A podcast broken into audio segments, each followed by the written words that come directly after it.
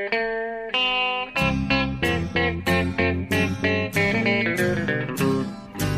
out there, we're on the air. It's hockey night tonight. Tension grows, the whistle blows, and the puck goes down the ice. The goalie jumps and the players bump, and the fans all go insane. Someone roars, Bobby scores at the good old hockey game. Oh, the good old hockey game is the best game you can name. And the best game you can name is the good old hockey game. Hallå, hallå, hallå, hallå, hallå, hallå, hallå. Hallå, hallå, hallå, hallå, hallå, säger jag också. Ja. Och jag heter eh, Per Bjurman, sitter i New York och ska nu spela in 179 avsnittet av NHL-podcasten med Jonathan Onskan Ekeliv i Stockholm, Exakt. Sverige. Ja. Och eh, hur står det till? Jo, men det står bra till. Eh, relativt i alla fall. Eh, det, är, det är inte 5 plus. Nej, varför det då? Ja, men jag hade en liten speciell episod igår när jag råkade se i eh, kylen att det stod en eh, eh, hos mina föräldrar här en, en, en, eh, en gammal Coca-Cola, eller en gammal trodde jag inte var, utan en Coca-Cola med så här eh, specialutgåva med så här julgrejs, liksom. Jultomtar och så. Jag tänkte, det såg ju gott ut. Den, den, en, en, en kvarleva från eh, julen liksom. Den måste ju drickas upp. Den tar vi direkt. Jaha. En sån glasflaska liksom. Och sen när, när, så dricker jag liksom en rejäl klunk. Och det var det, det var det värsta jag någonsin har druckit. Vad var det då? Ja men jäst, surt, fruktansvärt. Det var bara att spotta ut direkt. Eh, eh, så kollade jag på, på, den, liksom, på den här glasflaskan vad det var för något egentligen. Och eh, då visade det sig utgångsdatum. Oktober 2004. Ja, men Jesus Christ! Och det, det var någon sån här, det, där var, det där var inte meningen att det skulle drickas utan det där var någon sån här... Jag vet inte varför den stod i kylen av den anledningen men det var någon sån här eh, liksom... Du vet, Men vad ra- gjorde den där? Raritet för typ så här 50-årsjubileet för Coca-Cola i Sverige någonting. Och den stod i vår kyl av någon outgrundlig anledning. Ja, har du inte undersökt varför den stod där? Nej, det har jag faktiskt inte, eh, det har jag faktiskt inte gjort än.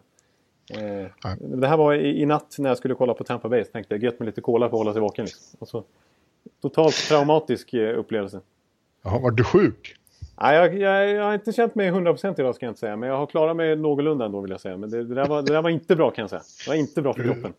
Och till SÖS och få en, en eh, vad heter det, toxikologi så de får Ja. kolla vad du har fått Ja. i dig. Exakt, alltså, när, för när jag såg det där eh, datumet alltså, då fick jag panik. Alltså. Fruktansvärt. Jag går inte att beskriva. Jag har aldrig varit i närheten av samma eh, smak någonsin. Fruktansvärt. Ja, men annars är det bra. Själv då? Herregud, ja du får vara försiktig. Ja, ja, ja. Hur är det själv då? Jo, jo, jo, jo, jo, det är väl okej. Vi- Det är lite lugnt med NHL just nu för det är många lag som har sin bye week. Det, det är ju inskrivet i, i kollektivavtalet numera att eh, alla lag har en fem dagar ledigt. Eh, så de sticker iväg. Det sitter mycket eh, NHL-stjärnor på stränder i Karibien, Mexiko och Florida just nu. Ja, det skulle man väl ha gjort eh, själv känner jag. Ja, ja vi har, det har ju varit kallt som satan här också. Ja, just Men det. nu- Du li- som håller lite- till där uppe i östra USA. Som det skrivs Ja så mycket lite, om. ja, lite bättre. Ja, det skrivs. Det är lite hysteriskt. Det är ju vinter liksom. Eh, Ja. Och eh, det har vi varje år. ja, just det. Men det... Ja. Men det har varit lite kallt. Ja, det är bättre nu. Ja. Och som sagt, lite lugnt på NHL-fronten. Eh, färre matcher än vanligt. Och, och det är väl just nu är det väl lite serielunk liksom. Det får man ju lov att säga. Det, Ja.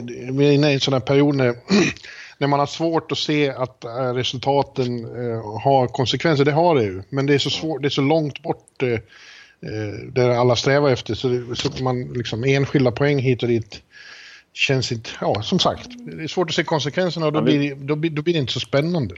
Nej.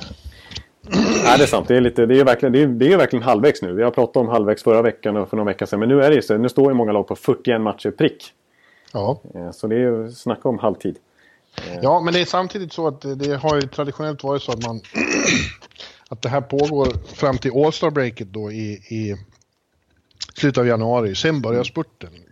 Just det. Då kommer i februari och så i slutet av februari, början av mars kommer trading deadline och sen är det verkligen inne på upploppet. Liksom. Precis, och då är det tokhett där sista veckorna av mars liksom, och början av april. Så vi får ta oss igenom januari här. Istället har vi ju då kunnat avnjuta JVM till exempel. Eh, ja. Och eh, ja, vi ska inte gå in närmare på det här. Vi, vi, vi fokuserar ju hårt på NHL här, men det var ju ja. några NHL-spelare med och Sverige var i final och det var ju, slutade ju tråkigt i, i finalen där. Ja, det var ju lite snöpligt får man säga när det avgörs så sent. Mm. Det känns bara, det är, liksom, det är inte ens en vecka sedan men det känns redan lite avlägset där. Men, ja. men äh, ja, det är klart. Men äh, ja, lite, generellt sett är min uppfattning att det var väldigt lite kanske sämre JVM än man vant sig bort, bort med, själv med senaste åren. Det är ju alltid så att de bästa spelarna är ju i NHL men, mm. men kanske inte riktigt de här liksom riktiga hype. Dalin är ju naturligtvis ett stort undantag och en sån som Mittelstadt gjorde ju verkligen reklam för sig själv. Eh, på sin hemmaplan också i Buffalo. Som det ska bli. Eh, amerikanen mm. där. Men, men eh, ah, jag, kan, jag kan möjligen tycka att, att det har blivit för, för bra. Så tillvida att juniorhockeyn är för lik seniorhockeyn nu. Att alla är så taktiskt skickliga. Det, det som för, för några, bara några år sedan var det verkliga charmen med JVM var väl att det var liksom mer eh, vilda västern. Och att eh, individualister fick, och artister fick mer utrymme där än, än i den strikta seniorhockeyn. Jag tycker det har blivit lite så. Jag, jag tycker du har en poäng i det. Det kanske inte har pratat så mycket om det tycker jag i, i eftersnacket här. Men jag håller med om det att det blir mer och mer likt senior-VM på det viset. Mm. Eh, för, för som du säger, för fem eller ja, åtminstone tio år sedan så var det mycket mer tuta kör. Och ja. liksom inte samma taktiska skolning. Ja, det kändes som det var därför JVM lite slog igenom och blev så populärt. Ja, exakt. För att det var, man sket lite grann i just de där hängslen och livrem och bara... Det är det som är ja. juniorhockey. Liksom. Ja. Eh, men det är alltså, jag inte, det, är, det har ju en stor diskussion som vi varit inne på förut där med att junior, eh, yngre spelare mer och mer etablerar sig snabbare i NHL. Att hela ligan blir yngre. Liksom. Så, I natt såg jag ju Carolina göra en väldigt bra match mot Tampa med ett snittålder på 23 bass. Liksom. Ja, ja, ja visst. Och vi såg ju, eh, apropå 23 år, 23... And, team North America som hade åldersgräns på 23 gjorde så otroligt bra ifrån sig i, i World Cup för något år sedan. Eh, men eh, alltså det är bara att kolla på dem till exempel i kanadensiska laget. Varenda spelare har en sån här liten bock vid sin sida på Twitter, Instagram och sociala medier. Så de, de är redan ett varumärke redan nu. De är extremt vana vid media sedan de är 17-18 år. Jag menar, det är mycket prestige i den kanadensiska juniorligan. De, de är liksom proffs redan innan de kommer in i NHL. Mm. Eh, det är så mycket, det är mycket pengar, det är, det är pengar i den där ligan också. Det är liksom, och reklamintäkter och sponsorer som är på spelare som är 15-16 år. Så att det, de är ju... Det är ju... Alltså... Det märks verkligen i hockeyn att, att den, den blir yngre och yngre. Liksom. Ja. Ja. ja. finalen var ju som den var. Eh, eh, det var ju oavgjort länge och jag, och jag tänkte på precis innan, innan Kanada gjorde sitt ledningsmål och sen eh, på slutet där och sen ytterligare några mål. Hade verkligen känslan när de kom i den för oj oj oj nu, nu händer det, nu smäller det. Ja. De är så bra i sådana situationer och, och tänkte sen på att alltså eh, jag, jag, jag, kan inte så mycket hockey som jag borde kan jag tycka efter Sett till hur mycket jag ser. ja, du har sett otroligt många timmar hockey. Ja, jag är för trög och för dum för att förstå allt med spelsystem och positioner och, och så. Men vad som, vad som sätter sig när man tittar på mycket hockey är ju att man får en instinktiv känsla för momentum swings och sånt. Ja. Eh, och, och, när det börjar osa katt, som det heter. Ja, ja. Det, det var, känner man direkt. Det var din magkänsla som bara sa det att eh, nu är det slut. Nu, nu, nu kan den här. Ja. Ja. ja. och jag tyckte väl att eh, jag hade lite liknande magkänsla, inte lika distinkt som din är på pricken men eh, det kändes som att eh, Kanada tog, de fick ju väldigt mycket utvisningar med sig också. Som naturligtvis påverkade momentumet för dem. Men det kändes som att de, det blev en sån här klassisk kanens, kanadensisk seger när de bara öser på i slutet och ja. går för att vinna liksom. De kan ju det. Ja, och sen var det då väldigt mycket debatt om Lias Andersson som fick sin silvermedalj och slängde upp den på läktaren. Eh, ja. det, det, det väckte känslor och åsikter. Ja, det får man ju säga. Jag, jag har svårt att uppröras över det. Det var ju, jag menar, i Kanada så, så det är liksom, det är ju inte classy att göra sådär. Respect the game, kid. Ja. Liksom. Ja. Eh, och då, det var liksom Don Cherry, vår kostymvän, är väl borta i Kanada som har sina starka åsikter och väldigt patriotisk kanadensare som tycker att Han sa ju till och med att han tycker det var slappt av svenskarna att komma i träningsoveraller till, eh, till matcherna. Kolla på våra kanadensiska killar som klär upp sig i kostym. Mm. Eh, liksom, ta, det är respect the game, don't throw the medal into the stands. Liksom. Ja, han är lite konservativ. Det kan man säga, det kan man tveklöst. Ja. Ja, jag tycker det, det är väl eh, som jag tyckte Börje Salming hade det bra. Det är, 100% förstår man varför, hur han känner liksom. Eh, och sen kanske det är lite barnsligt att slänga upp den men, men man förstår och, och, och eh, den här passionen är väl liksom bra. Samtidigt tror jag det är fint att han fick tillbaks medaljen. Han kommer att vilja ha den när han blir äldre. Ja, ja jag, jag känner så också. Men eh, ja, här säger de ju att de, i, i, i, många i New York är ju liksom, så, en sån vill vi ha i vårt lag. Ja, exakt. Alltså en, en, en kapten som verkligen bryr sig på det viset och lever sig in i matchen och som inte accepterar en förlust. Alltså, ja. Han sa ju verkligen det att det, det, det är liksom, att komma tvåa det är first loser. Och visst, ja. visst, visst kanske man inte ska agera på det viset som man gjorde men samtidigt är det lite uppfriskande också att, eh, att vara, ha sån vinnarskalle. Liksom. Ja, ja, som flera har påpekat, här, vi gnäller så mycket om att det inte visas några känslor, att alla är så mediatränade och bara gör det de ska bli tillsagda. Och när någon, när någon bryter sig loss ur boxen där så blir det kritik också. Ja, då är, då är det ju hopplöst hur man än agerar i princip. Ja, ja. Ja, jag tyckte inte Sverige skämde ut sig på något vis, även om de var väldigt besvikna. Men det var, de gjorde ju inte gjorde ju inget dumt mot någon annan, utan det var ju bara besvikelse de, de uttryckte så att säga. Ja. Ja, men du tillbaks till NHL. Vi hade ju tänkt här på att eh, de skulle ha tagit ut eh, hela All-Star-truppen, eh, för det, så var det sagt, att det skulle ske här vid noon Eastern time, och när vi mm. strax innan vi börjar spela in det här. Ja. Men nu har de skjutit upp det till klockan fyra av någon anledning och det hinner vi inte för du ska jobba, eller hur? Ja, det är det som är lite frustrerande här. Att vi spelar in den här podden vid sjutiden på onsdagen eh, svensk tid. Mm. Eh, och eh, sen kommer det inte komma ut förrän vid midnatt. För att jag måste jobba däremellan innan jag kan klippa ihop och, och trycka ut den. Och då vi, hinner vi inte få med All-Star. Nej, då, hinner, då missar vi All-Star. Eh, och ja. Jag som är extra angelägen år när det ska gå i Tampa. Liksom. ja. ja. Ja, jag vill ju bara veta, jag, jag ser att många har tippat nu, NHLs eh, skribenter har tippat och, och enligt den så blir det väldigt mycket svenskar. Alltså. Ja, det är klart. Ja, då tror de att både Erik Karlsson, Viktor Hedman, Henrik Lundqvist, John Klingberg, William Karlsson och Oliver Ekman Larsson blir uttagna. Ja, just det. Eh, och, då, och, innan någon protesterar ska man komma ihåg att det måste vara minst en från varje, från 31 lag då. Just det. Eh, eh, man kan ju tycka att Oliver kanske inte har haft någon särskilt jättelyckad säsong, men vem annars ska de ta från Arizona? Ja, det är svårt att... Och han är ju trots allt varit förmodligen deras bästa spelare trots att han i den gamla klassiska plus minus statistiken ligger på minus 34. Ja. Men han har ju trots allt varit, varit bra ändå för att vara Arizona. Ja. Standard. Ja. ja. men vi får se. Jag hoppas ju på mycket svenska så det blir mycket att skriva och roligt. Och det vore kul med sådana nya namn som Klingberg och William Karlsson i den här sammanhanget. Ja, Klingberg förtjänar verkligen ett, eh, och speciellt i det formatet, 3 mot 3 och så vidare. Det känns som att han kommer vara perfekt. Han kommer inte bara gå dit liksom och, och, och förtjäna en plats där utan han kommer verkligen glänsa tror jag. I ett sånt ja. format. Och Lundqvist, det skulle vara kul. Det var ett bra tag sedan han var med i All-Star. Men eh, han har ju en väldigt bra säsong efter att ha startat väldigt knackigt till och med för att vara ja. han. Eh, så har han ju spelat upp sig enormt och är nu Rangers klart bästa spelare. Ja, det känns... Eh, han gör sin bästa säsong sedan 2014 tror jag. Ja, det, det, är lite skönt att kunna konstatera efter de tomgångarna som, som vi hade här från, från min sida i Stockholm i, i podden. Och så vidare ja. i oktober till exempel. Men det är de ja. oktoberslutsatserna som vi har valt att förkasta. Ja. Eh, många tror samtidigt då, det kan ju du glädja dig åt, att eftersom de nu är på hemmaplan och dessutom är serieledare så blir det tung Tampa Bay Lightning eh, prägel på Atlantic-laget. De tror att både Vasilevski, som han är ju ligans bästa målvakt nu också, era ja. otäcka jävlar. Yes. Eh, och Hedman och Stamkos Kucherov. Ja, det, är, det, blir fyra spelare plus John Cooper i, i båset då. Mm. Ja, du kommer, att stå, du kommer att sitta och se varje sekund av det här jippot, Ja, visst. visst.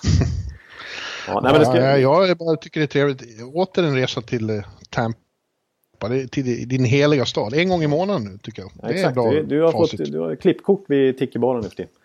Du, ja. känner igen dig, du är stammis. Ja. Men eh, det kanske blir lite spekulera nu när vi inte vet hur truppen ser ut och det kanske kommer fler offentliggöranden. Men vad man förstått så ska de revampa återigen lite grann själva upplägget.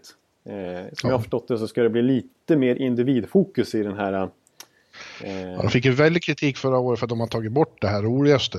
Eh, där spelarna har showat liksom. Mm, de, de här frilägesgrejerna. Ja.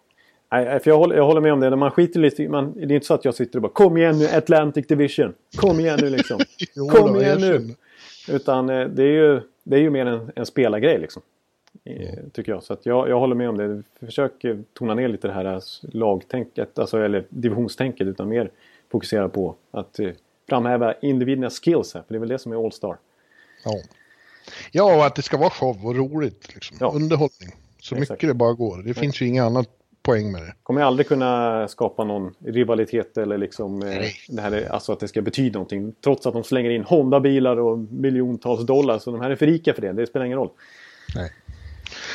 Exakt, exaktamente.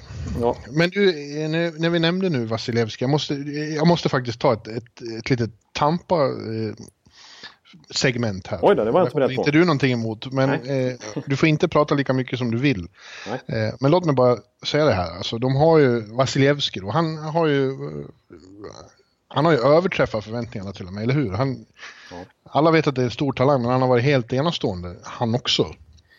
Exakt, det, precis. Alltså det var ju ändå lite frågetecken när Bishop lämnade eh, ja. vid trade deadline i snåret där förra säsongen. Men sen dess har ju alltså Vasilevski, jag tror han bara förlorat 10 matcher på ordinarie tid. Eh, ja. Medan han har vunnit 40-talet matcher. Ja, eh, är, ja men, men, men, vad jag vill komma till är att de har alltså det, de har, de har bästa målvakten, de har bästa första kedjan där. Eh, de har en av de absolut bästa backuppsättningarna med Vigge Hedman som Norris Trophy-kandidat i ankaret där.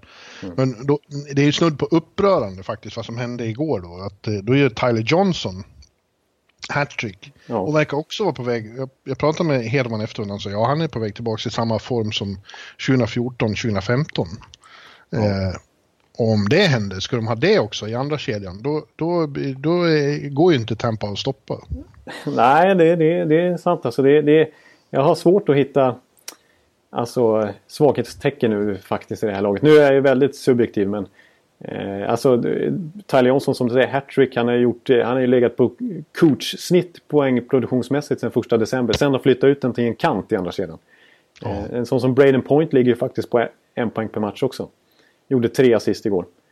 Eh, och en sån som Janni Gård som alltså plockats upp från AHL. Gårde som vi kallar den här i bloggen och podden.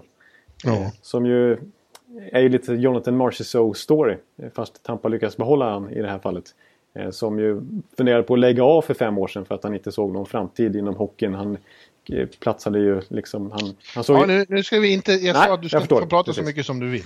Exakt. Utan, att, vi men, skulle men, bara prata eh, om det finns några svaga punkter här. Och vad skulle det vara? Tredje backpar? Coburn och Syster kanske inte är världens bästa backpar, men det fungerar ju. Nej, men jag måste säga att inte ens Girardi har varit en svag punkt. Nej, han har ju faktiskt han, inte det. Han, han har ju varit...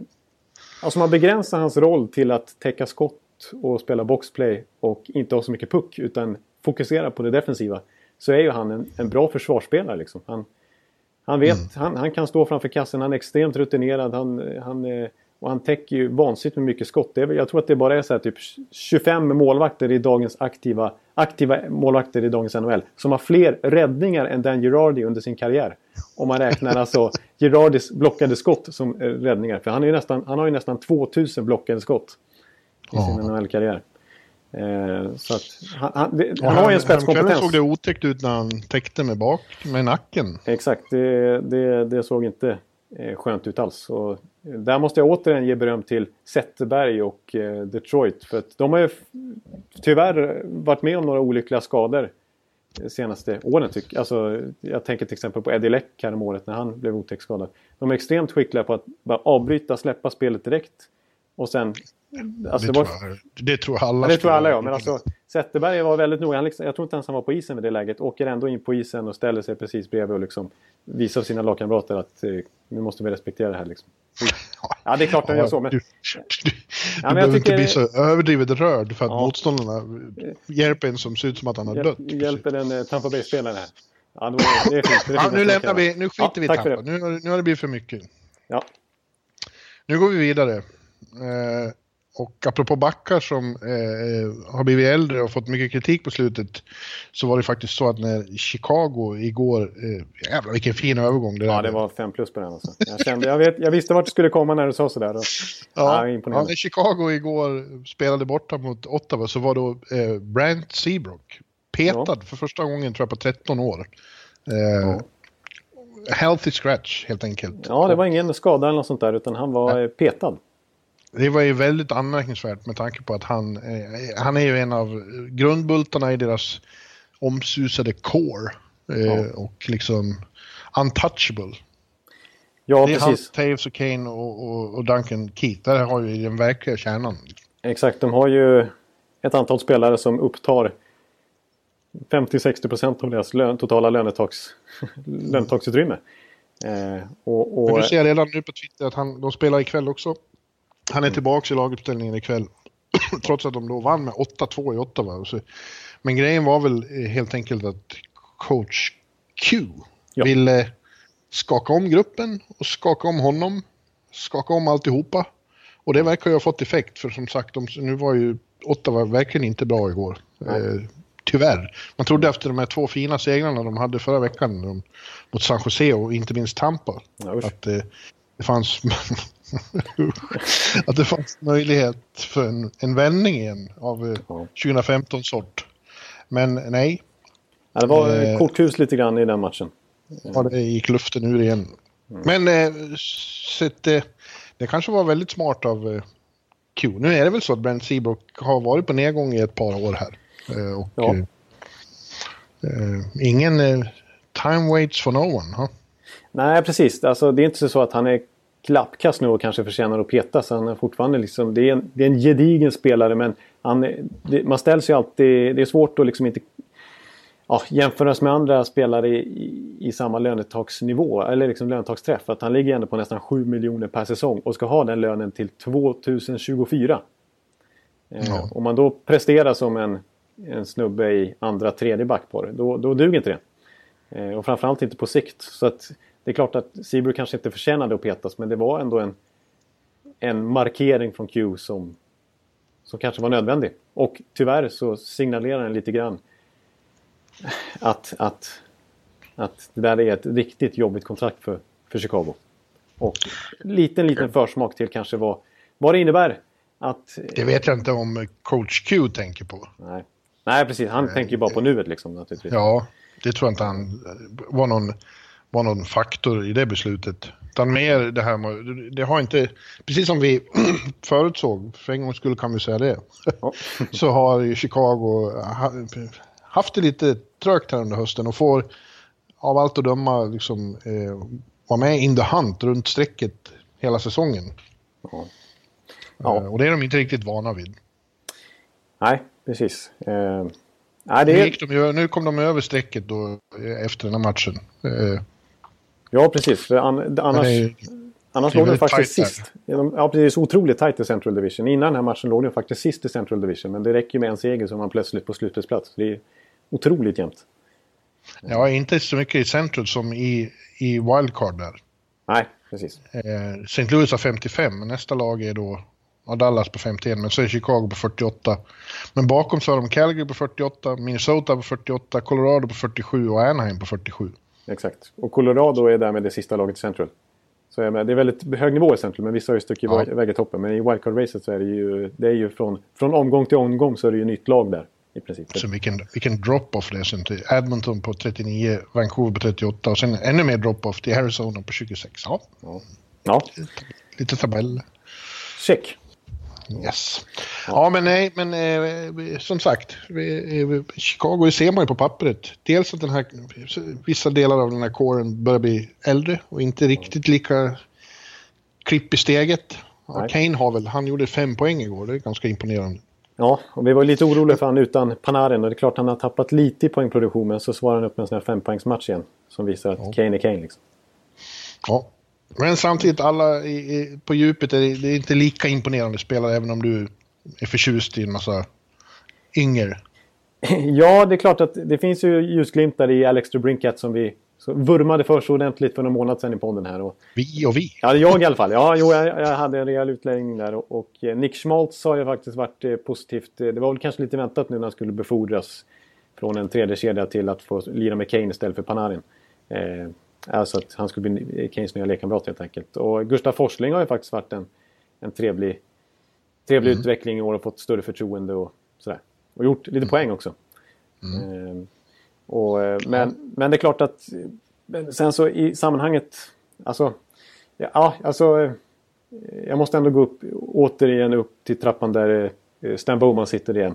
Alltså vi har, vi har pratat mycket om hans moves i sommar. Så för mig känner jag lite... Visst, vissa av dem känns som att det var lite bara för att, alltså, så här, att göra för, förändring för förändrings skull. För redan när de åkte ut där med 0-4 matcher mot Nashville så sa de ju nu måste det göras.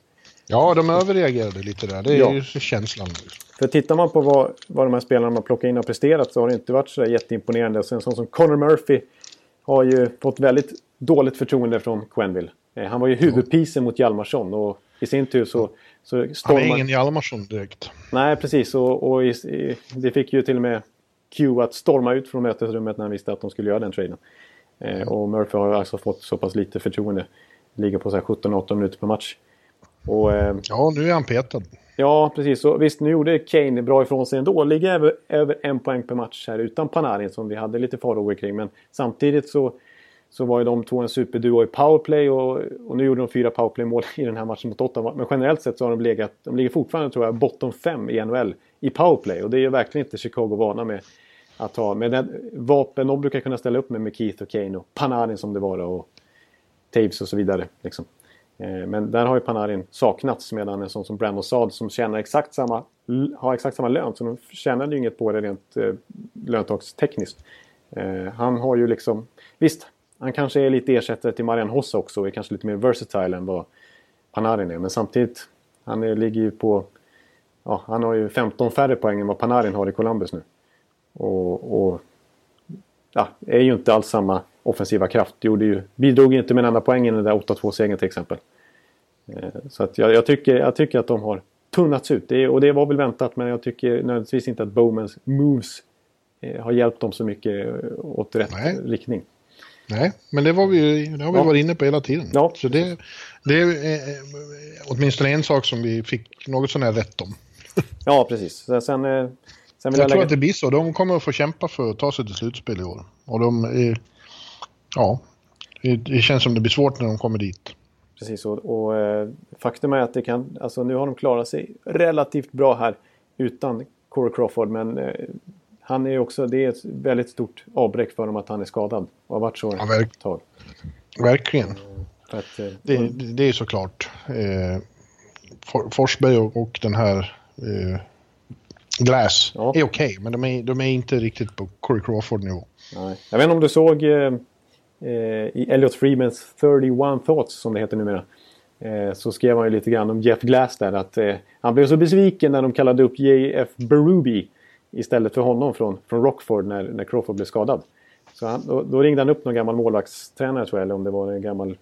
Jag, jag kommer inte ihåg vem det var. Men, och, och skrev en, så ett mål, för han är ju 32 bast, fortfarande inte fått chansen i, i, i NHL. Han tyckte att han har varit bättre än Berube i AHL, så nu måste väl han ändå få chansen.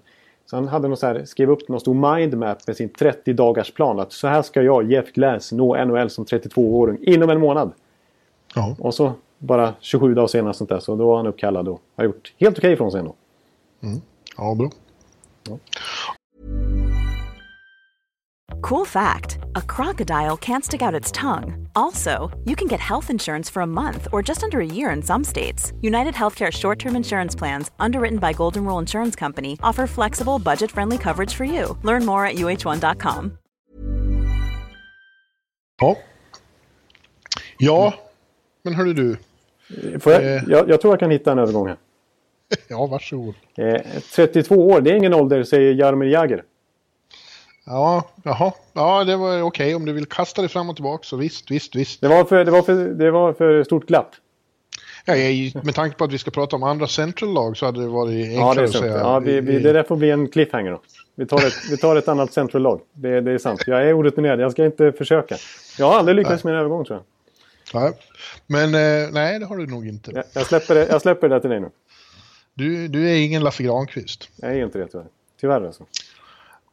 Nej, men vi eh, eh, var ju lite inne på dem redan förra veckan, men det, det är värt att titta på igen då är ju Colorado. Eh, Ja. Ett eh, central-lag som överraskar desto mer positivt. Nu överraskar inte Chicago eh, så negativt. Vi, vi har ju trott att det ska gå så här, men det går mycket bättre för Colorado än vad vi och de flesta trodde efter fjolårets eländiga säsong. Så är de ju faktiskt med. De har ju, synne, de har ju varit uppe på slutspelsplats nu för första gången på flera år. Och eh, är ju verkligen med i racet efter halva säsongen. Ja, det får man ändå säga betecknas som De en stor... spelat exakt 41 matcher nu och det är ju, det är ju halvtiden det. Och har 47 poäng. En poäng från slutet. Det är, det är ju eh, anmärkningsvärt ändå. Ja, det är det verkligen. Alltså, en poäng från eh, sin facit förra säsongen. Då tog de 48 poäng totalt. Ja. Eh, Så det är en enorm, remarkabel eh, skillnad. Ja. Och lite oväntat på det viset att så som jag har skällt ut Sakic att han inte liksom agerat så mycket. Det är ungefär samma lag. Eller det, det finns några skillnader som är betydande. Framförallt har det kommit tillbaka spelare från skadan som Eric Johnson missade nästan hela förra säsongen. Eh, Varlamov har ju kommit tillbaka. Så, ja. Sen är det ju framförallt så att, eh, att några spelare har klivit fram. Och eh, det går inte Ja. att und- undgå eh, McKinnon. Eh, Nej, vi ska prata om honom, men, men en, annan, en annan detalj som inte går att bortse från är att det har försvunnit en ja, också. precis. Exakt. Och eh, eh, alltså man kan... Det känns lite konstigt med tanke på vilka kvaliteter han besitter, men det är ju faktiskt en Matt Duchene tradades till Ottawa som det har börjat bli riktigt bra. Ja, alltså... Och eh, det är så, det, det går inte att, och helt eh, tänka bort det. Det måste vara så att han har varit en distraktion, eller så är det en person som helt enkelt inte passar in där. Och har, har stört gruppen mer än han har hjälpt den med sina kvaliteter. Ja, men jag, jag tror inte, ja precis, jag tror nödvändigtvis inte att han, jag, jag tror snarare just det där med distraktionsfrågan, eh, alltså argumentet. Alltså, för jag, jag har svårt att se att Duchene ska vara en, en eh, alltså eh, ett otyg i omklädningsrummet liksom. Som, Nej, eh, Men, men, eh, men det just, faktum att det har framgått att han inte vill vara där Ja. eh, stör, kan ju störa grupp, gruppdynamiken. Och jag vet att i, i, modern, moderna statsmänniskor så de, de fnyser åt sånt. Men det är fortfarande ett faktum att det finns gruppdynamik på alla arbetsplatser så kan en persons attityd eller eh, liksom stämningen den sprider påverka gruppen enormt. ja, och, jag, och jag tror inte nödvändigtvis att, att Duchene så uttryckligen liksom signalerat det dag efter dag i omklädningsrummet. Men däremot hela, hela känslan kring, kring Colorado att de ska bryta upp sin kärna. Oavsett vem det var som skulle försvinna. Nu blev det mer och mer tydligt att det var Duchene. Har liksom stört hela dynamiken. Så det kanske Ja. inte just personen Duchene utan det, det faktum att det har spridit sig en känsla av att eh, det här Colorado-bygget inte kommer funka. Och att någon måste bort. Har liksom gjort att motivationen sinat. Liksom. Eh, för att Men det har ju inte, ja, nu på slutet, de här två matcherna jag nämnde har det ju gått eh, fint bra i, i eh, Ottawa då, men fram till dess så var det ju inte särskilt eh, bra där heller. Nej. Eh, Nej, precis. Exakt med Duchene sen han kom in. Nej, det är klart. Så det, det är ju lätt att dra den, den kopplingen. Och det, ja. och med ja. Det, det, det är svårt. Jag har så svårt att, att gnälla på Duchene på det viset. Men Du tror att han, du har sett honom, du tror att det är en trevlig kille? ja, jag får med att det är en hyvens pojk. Ja, men det vet man ingenting Det om. vet man inget om. Nej. Nej. Nej, men låt oss istället titta på de som har blivit bra. Jag satt faktiskt eh, eh, förra veckan och pratade länge med Carl Söderberg på telefon om det här. Eh, och han påpekade, dels har det funnits, det har brunnit av revansch. Eh, lust, både i honom individuellt och i hela laget efter fjolårssäsongen. Just det. Mm. Eh, och han, som han påpekar, det är inte bara att de vinner mycket nu, utan de förtjänar att vinna. De spelar riktigt bra hockey, menar han. Ja. Eh, och det, eh, så är det ju. Ja, det tycker jag faktiskt. De är, det var ju en, när de, alltså de smällde dit Minnesota ordentligt här nu. När Foppa var på plats och Heiduks tröja hissades. En, en Ja, viktig det. match. Eh, 7-2-seger, riktigt statement där. Jag menar, Eric Stahl erkände ju efteråt i Minnesota där att det här är ju ett... I Colorado, det, är, det här är ju... Ja, det var länge sedan de var så här jobbiga att möta. Bra Ja. system de följer till punkt och pricka och de, är, de har många unga rappa spelare. Så det, är, det, är inget, det här är ett bra lag liksom. Det är inget att snacka om. Det är ingen fluk på det viset ville han hävda. Att de är med i racet. Nej. Nej, eh, och eh, det, det tål ju också påpekas att coachen eh, Jared Bednar kom in på väldigt underliga premisser förra året. Ja. Han fick ju ingen tid på sig alls att förbereda sig. Eh. Och jag, jag minns att du hade väldigt höga tankar om honom från vad han hade gjort eh, tidigare. Och det visar sig ju kanske nu då att när han väl fick tid på sig och, och, och verkligen förbereda en säsong så har det gått mycket bättre. Ja. ja, exakt. Det, där finns det nog eh, en oerhörd poäng att, att eh, komma med också, känner jag. Och när du nämnde Söderberg så måste man säga att han har fått ordentlig upprättelse i år mot hur hans status såg ut vid den här tiden förra året. Ja, Eh, Han hade ju en hemsk säsong och ett, ett av de värsta kontrakten i NHL har det ju beskrivits som. Och så kändes det verkligen inför den här säsongen. Han dessutom i premiären blev petad. Då var han ju helt i scratch. ja, Eh, Men sen dess har han faktiskt kommit. Han är uppe i typ 20-talet poäng nu. ja. Eh, Men han, det, han säger ju också det att det är, han, han inser att det inte var tillräckligt bra förra säsongen och att han har varit synnerligen angelägen om att, att spela mycket bättre i år. Ja. Ja. Nej, det, det, det märks. För att nu är han lite grann den här... Jag menar, han har ju egenskaper som krävs tycker man. Han är storväxt, han är bra tvåvägsspelare, han har, han har ett ruggigt skott. Och han är i, på SHL-nivå i alla fall så var han ju en otrolig playmaker. Så att det känns ju som att han borde vara rätt så komplett. Och i Boston-miljö som tredje, andra tredje center kunde han producera 50 plus poäng liksom. Så, bara för några år sedan. Så att, det finns ju hockey i den killen. Ja, Men, eh, och detsamma gäller ju den andra svensken, eller den, den, svensken som har varit där längst ska vi säga, eh, Gabriel Anderskog, kaptenen. Han har också en väldigt, eh, en, ja, återuppstått. han ja, har inte faktiskt. varit försvunnen förut, men, men han gör nog sin bästa säsong på flera år. Det, det är ju helt klart så. Det går inte att diskutera. Han är väl nästan redan i kapp sitt poängfacit från i fjol. Liksom hela Ja. laget alltså här, i tabellen. Ja. Så att, eh, en extrem skillnad. Eh, Fem poäng mot Tampa är de sista. Jo, exakt. Som vi, som vi, som vi sa det förra veckan så, så gjorde han en supermatch då. Eh, Mm. och visade otroligt shit vad han gick i bräschen då. Alltså, det är den där Pondus Landeskog som visar upp sig då och då. Som har verkligen gått, gått i främsta ledet nu vill jag påstå. Men sen, sen, sen är det ju det här med McKinnon. Ja, och jag, jag vill göra en liten koppling där till Duchene också. För att, alltså, jag kommer ihåg när Ryan O'Reilly blev tradad. Så, så var, sades det ju lite så liksom att Duchene tjänar 6 miljoner dollar. Och han är typ lagets bästa spelare. Ingen ska tjäna mer än honom. Och det var lite därför Ryan O'Reilly blev tradad. För han hade högre lönekrav än så.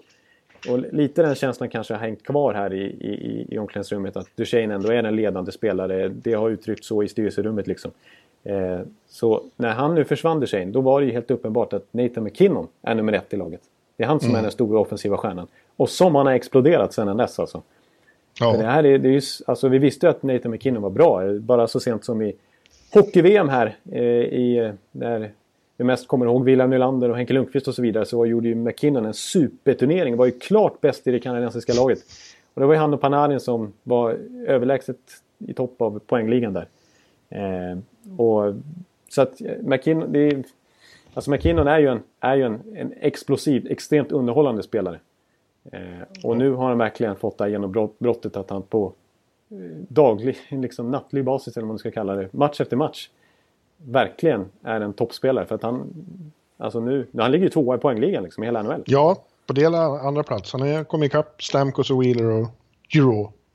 Ja, de här fem raka segrarna de har Colorado så har McKinnon bidragit med 12 poäng i dem. Ja, Och något som jag tycker är viktigt och som du brukar fnysa lite gra- grann åt.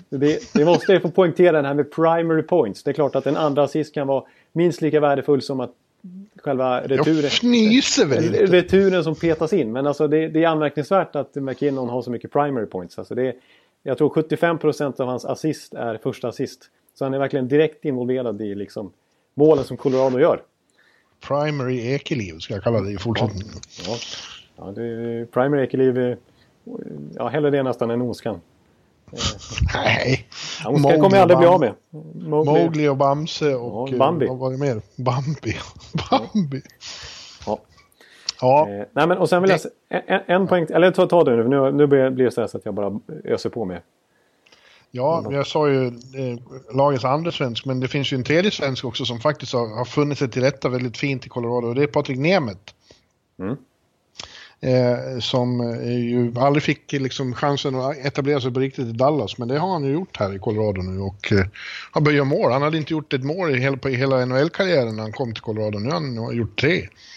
Exakt. Jag är imponerad eh, över han och, och eh, backsidan överlag som har eh, spelat upp sig ordentligt från hur det sett ut. Jag menar en sån som Nikita Sadorov har, har klivit in i första backpar med Eric Johnson och gjort det bra. Och då ska vi komma ihåg att Tyson Barry har varit skadad här ett par veckor. Eh, ja. Och eh, ett, ett roligt backpar som varit tredje backpar. Det är ju min favorit Sam Gerard som de fick den här Duchene-traden. Som har spelat ihop med Anton Lindholm. Ja just det, vi har en fjärde svensk ja. också. Vad fan var jag vid fel här? Fyra svenskar på rad. Adderar efterhand i podden. Ja. har vi fått med allihopa. eh, han har också gjort det bra. I den rollen. Faktiskt. Ja. Eh, så att... Eh, nej, och de har släppt in väldigt mycket mål. Som njuter av sin, eh, sin bye week nu. Precis, den kom ju samtidigt lite olägligt där när de var i sån superform. Men, eh, men eh, ja, de har väl förtjänat visserligen att få njuta lite nu. Av detta. Eh, ja. ja, jag vet inte om jag ska... Ja, men jag, jag vill säga så här om, om Colorado, alltså som är lite revansch till Sakic och, och, så vidare. Med tanke på att jag har klagat så mycket på det. Jag vet att för något år sedan inom podd om Colorado så klagade jag så mycket på hur otroligt dåligt de har draftat. Att de har varit så dåliga på att fylla på underifrån med billiga egna spelare som det blir då när de sitter på rookie-kontrakt i början. Om man bortser från Landeskog och McKinnon och så höga draftval. Så har de liksom varit väldigt dåliga i andra, tredje, fjärde, femte rundan. Liksom. Eh, men nu, nu tycker jag ändå att de börjar liksom ha gjort några smarta billiga pickups. Alltså en sån som Alexander Kerfoot som nästan ligger på 30 poäng. Som de hittade, tog gratis här från Harvard University. Bra Sakic. Och mm. alltså Sam Gerard, visserligen trade också, men också som också gör det bra liksom. Alltså, ja, det, det, de börjar. Sven Andregetto som man fick för Andreas Martinsen liksom i den traden. Också väldigt bra säkert. Unga spelare på väg uppåt som ser bra ut. Jag tycker att en sån som Colin Wilson är kanske inte den typen av spelare, men eh, också passat in i det här Colorado med sin intensiva spelstil. Inte fått utdelning poängmässigt, men nu börjar jag säkert forma ett lag som, är, som ändå är rappt och modernt liksom. Mm. Eh. Ja, man kan säga att de har bytt position lite i år med, det är inte riktigt jämförbart, men med Edmonton. Oh. Eh, om vi ska prata om ett eh, lag där general managern har lyckats betydligt sämre. Oh. Utifrån en position som man, man tänkte ju, fan, det, nu har det lossnat liksom. När de gick till slutspel i fjol eh, och åkte ut. Eh, du kommer ihåg vad, vad jag såg eh, historiska jämförelser ja, med Sidney Crosbys start där. När han första året med Pittsburgh missade slutspel. Andra mm. året eh, så åkte de ut, de gick till slutspel men åkte ut och sen gick de till final. Jag hade ju tänkt att det skulle bli samma med Conor McDavids resa i Edmonton. Men eh, ja. de har tagit ett kraftigt steg tillbaka dem.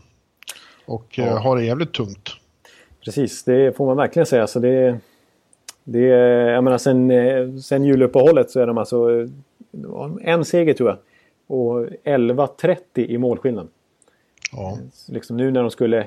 De hade på något sätt ett litet, litet häng och hopp kvar då, men nu har de slarvat bort det helt. För nu känns det... Nu är det det här glappet som de var inne på tidigare. Ja, det är nio poäng upp till strecket och det är 10 januari ska det inte vara det. Nej, precis. Eh, och det är ju... Det är, ju, det är ju som du var inne på först, som du nämnde först. Det, det går ju inte att undgå att säga att Peter Chiarelli har inte gjort något fantastiskt by, Eh, jobb med att eh, snickra ihop det här laget runt Conor McDavid. Eh, Nej, men det är ändå liksom, de har Conor McDavid, det är lite oacceptabelt att det ska se ut så här när man har en gener generational superstar. Ja. Eh, men det är ju många faktorer som spelar in i det. Cam Talbot har haft en mycket tråkigare säsong än han hade i fjol, till exempel. Ja, från att ha stått så enormt, alltså kunnat klara av att stå 73 matcher och hålla en jämn nivå i fjol till det här i år när de har väldigt tungt på målvaktssidan. Eh, mm. Och försvarsspelet är ju inte bra. Pentakill och så vidare är inte alls bra. Eh, och sen, som man inte heller får glömma bort, det är ju faktiskt att det har ju... Alltså de här, som är verkligen faller på Peter Chiarelli, det är ju ytterforwards som har varit... Liksom de har ju han har ju trott att han har kunnat plocka från ytterforwards eftersom att de ändå har så starkt på centersidan med Dreisaitl, McDavid och, och uh, Nugent Hopkins. Att han liksom, ja men vi kan ta bort en Ebele och ta in en Ryan Strome istället och vi skiter i Taylor Hall. Nu har de alltså det lag som gör minst mål eh, med sina ytterforwards i hela NHL. Jaha, det har du kollat upp. Ja. Ja. Eh, medan jag menar, centersidan är, där är de topp 5, topp 6 tror jag. Med McDavid. Och om man räknar, nu får ju Dreisaitl ofta kompensera lite, gå ut på kanten och spela med McDavid för att de ska få någon slagstyrka framåt. Men eh, centrarna producerar väldigt bra och då vet vi vilka det är. Ytterforwards, eh, inte så bra. Med tanke på att menar, Milan Lucic och Patrick Maroon och de här killarna som ska göra jobbet får ändå spela med extremt bra centra. Men lyckas ändå bara producera, vad är det, nio mål på Lucic och nio mål på Maroon och, och så vidare. Ja, det hör till bilden också då, tror jag, som eh, Oskar Klebom var inne här bara för någon månad sedan när vi pratade om det, att eh, de eh, motståndarna har väldigt mycket bättre koll på Oilers nu. För, förra året var första gången de var värda att ta på allvar, liksom, på riktigt. Eh, och nu, nu har de blivit scoutade på ett annat sätt och, och, och ingen blir överraskad av Edmonton längre. Nej, precis. Så man tar ju dem stenhårt på allvar när man vet att de har McDavid trots allt. För att eh, har han, eh, släpper man honom fri så då kan det bli toktorsk liksom. Det, det, det, Ja, men det, finns ju några klubbar som det verkar vara så för att vad som än händer så får de inte till det liksom. Och de är en, eh, Arizona en annan och Buffalo en tredje. Jag såg förresten just på Twitter att det är bråk på Buffalos träning idag. Att Justin Falk har skrik, skrikit åt Evander Kane att han är, är egoist och knuffat till honom. Ja, det är ju sensationella uppgifter då. Det är inte första gången Evander Kane har hamnat i den typen av, Nej, av eh, bråk, eh, stökigheter. Eh, det var ju Dustin Bufflin klippte ju sönder hans byxor och kastade in i duschen en gång i Winnipeg också innan han blev tradad. då ska vi se här. Eh, the profanity-laced rant offered by Justin Falk may be a sign not just that players have hit their frustration limit but are now emotionally invested in figuring out what's going wrong. Ja, jo, så kan man ju se det. Det kan man konstatera. Ja. Eh, Men det låter ju som att Evander Kanes dagar i Buffalo är räknade. Ja, han har gjort en stark säsong så han har i alla, i alla fall höjt sitt marknadsvärde att kunna hamna i en contender kan förmodligen. Eh, Ja. men eh, Men det är, ingen, det är ingen som vill eh, ha någon som rör till det i gruppen heller. nej, precis. Exakt. Och han har ju haft sina klavertramp utanför isen också. Eh, Vänta här, det är en hel artikel i Buffalo News om det här. Emotions spill over at Sabres practice. Och Phil Housley är nöjd. Han tycker det är good to see some emotion. ja, det är tveksamt. Det tror jag egentligen. Ja. Ja. De är, eh, Kane och Falk var vid kassen började, började knuffas och sen plötsligt eh, and then Falk went off on a rant. He shoved Kane and was direct and was directed away by other players, all the time shouting phrases that echoed through Quebec Center, including calling Kane selfish, combined with some off-color nouns several times. Oj, oj, Det oj. låter som ett eh, regelrätt utbrott det här alltså. Ja. En, en, en, en så kallad eh, meltdown nästan. Ja. Tappade totalt på, på Kane.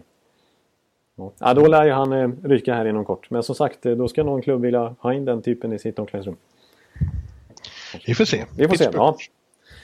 Ja. Pittsburgh behöver reinforcements, ser det ut. Ja, vi var inne på det redan förra veckan. Nej, men, eh, ja. men eh, vi, jag, jag, en annat spår med Edmonton som man skulle kunna ta upp. Jag har två eh, spår. Eh, Ja, säkert. Du har säkert åtta spår. Ja, men jag jag har två- jag tänker inte ge dig det. nej, utrymmet. precis. Men två, två relativt intressanta spår som inte har med avancerad statistik att göra. Ja, men du, du har inte påstått att du brukar prata om det. Du, du, du, du bara brukar prata. Ja, jag gör ju faktiskt det. Men det, det ena är väl... eh, Jag ska väl... Nej, ja, det var ganska stora ämnen kommer jag på. För det ena... eh, Vi kanske ska välja ett av dem. Ja, tack. annars blir det så långt. Det ena är det, ena är det här som Conor McDavids utbrott, utbrott mot offside-regeln. Det är ett, ett spår.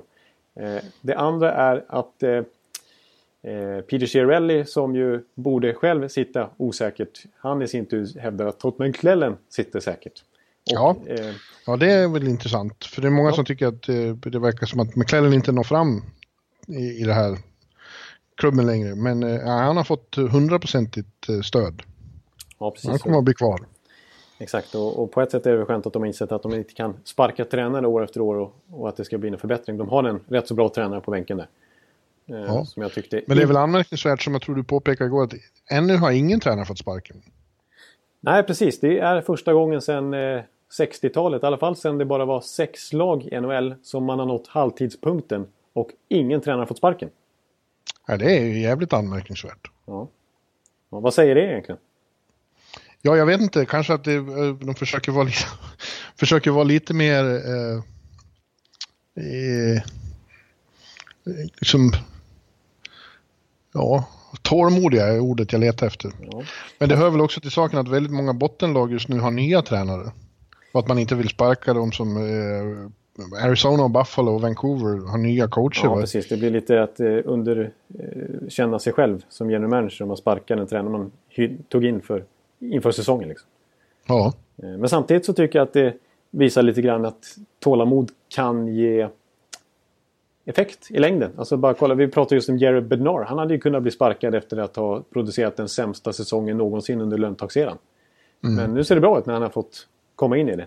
Jag menar, John Hines hängde lite löst efter Devils usla eh, slut på förra säsongen. De var ju sämst i NHL sista två månaderna.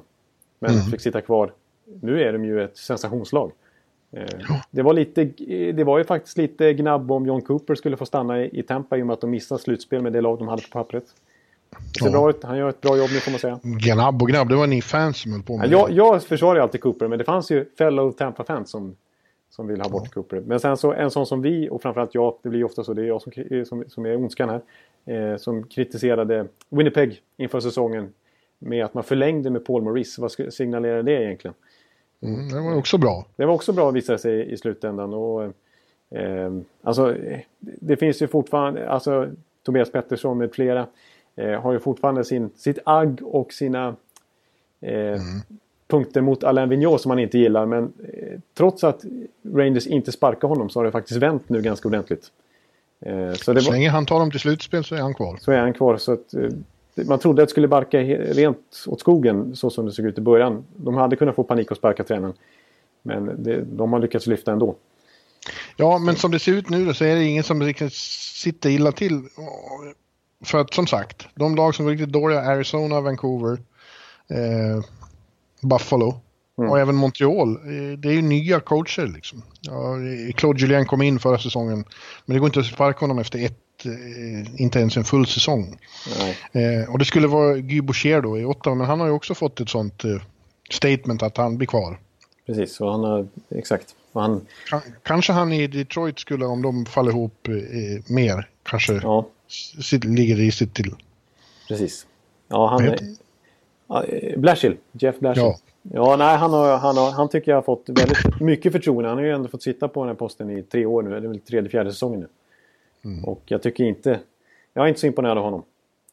Nej, inte jag heller faktiskt. Eh, det känns ju nästan som att... Eh, Fast det, det var lite intressant med Detroit. Jag tycker till och från så är det... Eh, de här unga killarna har varit jävligt vassa några matcher. Inte minst han AA på slutet. Ja, som vi inte kan riktigt uttala i den här podden. Men Athanasio skulle jag säga. Ja. Double A som vi brukar säga. Double A säger de ju. Mm. De har ju svårt att uttala namnet också, om man säger så. Mm. Det kanske de har själv också. Ja, men, men eh, ja, och jag menar Dylan Larkin, han, han har ju redan passerat sin poängfacit från i fjol. Ja. Eh, snacka om att han lämnat sin sophomore slump därhän. Men de har lite långt upp dem också. Sex poäng till... Ja. Nej, de är lite för tunna. De är... Måste få till en väldigt lång fin svit. Mm. Mm. Jag tycker de ser intressant ut på forwardsidan men de skulle behöva ha samma utveckling på backsidan.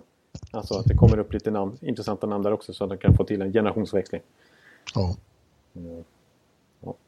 Men eh, ska vi ta, eh, ska vi, apropå generationsväxling nu, det, nej jag tar ingen övergång nu, jag bara säger Jo men det var ju på väg att bli jättebra. Det var det ja. Eh, ja, din, din älskade, nej du har ju kritiserat honom. Ja men jag gillar honom egentligen men det är klart att jag har svårt att tvätta bort den där gamla sågningen av Jaromir Jagr. Ja, men nu verkar det som att han kanske har nått vägs ände ändå då till slut. Det, det, det, det verkar som att han är på väg bort från Calgary och att eh, NHL-karriären därmed kan vara över. Det har inte riktigt funkat. Nej, tyvärr så måste man för första gången känner jag konstatera det att eh, det är inte samma grej att titta på Jaromir Jagr den här säsongen som det har varit. Han har ju liksom övervunnit sin ålder om man kan uttrycka sig på det viset de senaste åren och visat att Alltså han, man har ju inte kunnat se, alltså visst man har ju sett att han är 44 år men han har ju spelat, det har inte, det har inte hämmat honom liksom. Eh, Men nu känns det som att, att nu har det gått för långt så att hans skills kan inte kompensera för hans krämpor nästan på isen. För det ser ju nästan plågsamt ut när han åker runt. Det, alltså, det enda, han har ju bara gjort ett mål i, i Calgary. Och, och, det gick så otroligt långsamt. Det var väl en två mot etta och det gick så otroligt långsamt för honom i den eh, omställningen. Han lyckades göra mål i alla fall på grund av att han är skicklig. Men, eh, nej, nu, nu, nu han har ju plågats av skador också. Det ja. blir ju alltid svårare att komma över ju äldre man blir. Precis, han skulle väl egentligen behöva opereras nu men gör han det så innebär väl att den här säsongen är över och då måste han vänta ytterligare en säsong innan han kan. Ja. Nej men vad fan. Det är, det, det är bara natur. Att, ja, men Pittsburgh ska ta in honom för att uh, sluta cirkeln men det, det, kan de inte göra. Nej, precis. Jag försöker tänka den tanken. De skulle behöva secondary scoring och det skulle vara vackert på, som, som säger, sluta cirkeln. Men, men uh, han är ju han är ju kanske, han är ju tyvärr ingen tillgång på det viset som han, som han har varit fram till den här vintern. Nej, inte just nu. Nej. Nej. Eh, så att det, det kanske är ändå, och det verkar som att han inser det själv också. Att han vill inte liksom åka runt och, och spela en fjärde kedja och klamra sig kvar i NHL utan han vill ju, han vill ju bidra liksom. Ja, det är klart. Eh, så att då är det lika bra att han inte åker med på den här roadtrippen. Han är visserligen skadad nu också men att, han liksom, att, att det signaleras ut lite grann att han... Ja, att det kan vara över nu. Liksom. Ja. Ja. ja. Du och, och, du och Viktor Norén kan väl ta, diskutera det här? ja, precis. Jo, exakt. Ja, jag funderar på om då, alltså slutlåten i podden, det får ju antingen bli eh, Jaromir Jagr, den klassiska Jaromir Jagr-sången där, där min eh, sågning tas upp. Och, och du eh, hugger emot ordentligt. Ja, spela den. Eh, antingen spela den. Samtidigt, eh, Victor Noréns favorit Jagger-låt eh, av One Two Punch, det är ju Passo de Jagger. Och det är när jag refererar till hans mål i Florida en gång i tiden när, med spansk kommentator. Spela båda då? Ja, spela båda. Vi, vi bjuder på båda två. Nu börjar klockan nästan närma sig en timme. Och eh, vi, vi hade ett segment till men jag, jag funderar på om vi ska skita i det alltså. Ja, för du måste iväg och jobba, eller hur? Ja, jag tror det faktiskt. Så att, eh, Snart kommer Jarko in och öppnar dörren igen. Ja, det var ju så. Så, så pass var det förra veckan att vi blev avbrutna. Ja. Eh, I slutet av podden. Men eh, ja, vi har hållit på. Ja, jag ska med ordning. Jag ska invänta den här All-Star historien. Och sen är det så konstigt så det är bara två matcher ikväll. Eh, ja. Toronto, Ottawa, Chicago, Minnesota. Just det. Och sen har vi en torsdag med bara tre matcher. Då brukar det vara tolv matcher. Exakt, torsdagar brukar ju nästan vara svettigast ihop med lördagar. Liksom. Ja. Men, Ja, det, det är ju bye weeks-veckan helt enkelt. Men yes, yes. är det så helt enkelt att, för det var en hel del kritik mot bye week eh, förra året då när, när, när, när lagen kom tillbaka från bye week så torskade de ju i regel. Mm. För att de mm. mötte ett lag som inte hade haft bye week. Men jag antar att de har lagt de här två olika bye week-segmenten nu. För jag vet att Tampa ska ha nästa vecka. Och så antar jag att de här lagen som kommer tillbaka nu från bye week möter varandra. Så att, ja, det få, så, att, så att man inte ska få någon sportslig fördel. Liksom. Nej, så verkar det. Så att båda lagen har Karibien-veckor. I, ja. I, ja, de börjar på lördag igen, många av de här lagen. Rangers möter Islanders, de har båda varit ute. Pittsburgh Detroit har också varit ute på... Och så vidare. Exakt, så det är, de är, det är lite bakfulla ben höll jag på att säga hos båda lagen. Då är det i alla fall rättvist. Låt mig. Bakfulla ben? Ja, ja det är rätt. Ja, nej, nu, nu, nu känner jag att eh, vi får tacka oss du... för, för den här veckan. Ja, ja vi får göra det. Eh, och så, ja. eh, så hörs vi nästa helt enkelt. Då är det 180. Oj, oj, oj. Ja. ja. eh, ha det så bra allihopa så, så hörs vi. Adjö. Adjöss. Nu kommer det. Nu får ni vara beredda för nu, eh, nu säger jag Jaromir Jagr. Jaromir Jagr. Jaromir Jagr. Jaromir Jagr. Jaromir Jagr. Jaromir Jagr. Jaromir Jagr. Jaromir Jagr. Jaromir Jagr. Han har varit bra överallt han har varit. Han har varit älskad av lagkamraterna, av fansen, av journalisterna. Han är en av de bästa man kan ha att göra med på alla sätt och vis. Man hackar inte på Jagr i, den här, i den här podden. Det ska ta Nej, men... ja, vad, vad, vad, säger du om hans eh, val att skriva på för Philadelphia? En av mina absoluta favoriter som du ja. fan inte får hacka på. Jaromir Jagr. En legendar och ledare och rutinerad. Jaromir Jagr. Jaromir Jagr. En legendar och ledare. Jaromir Jagr. Jaromir Jagr.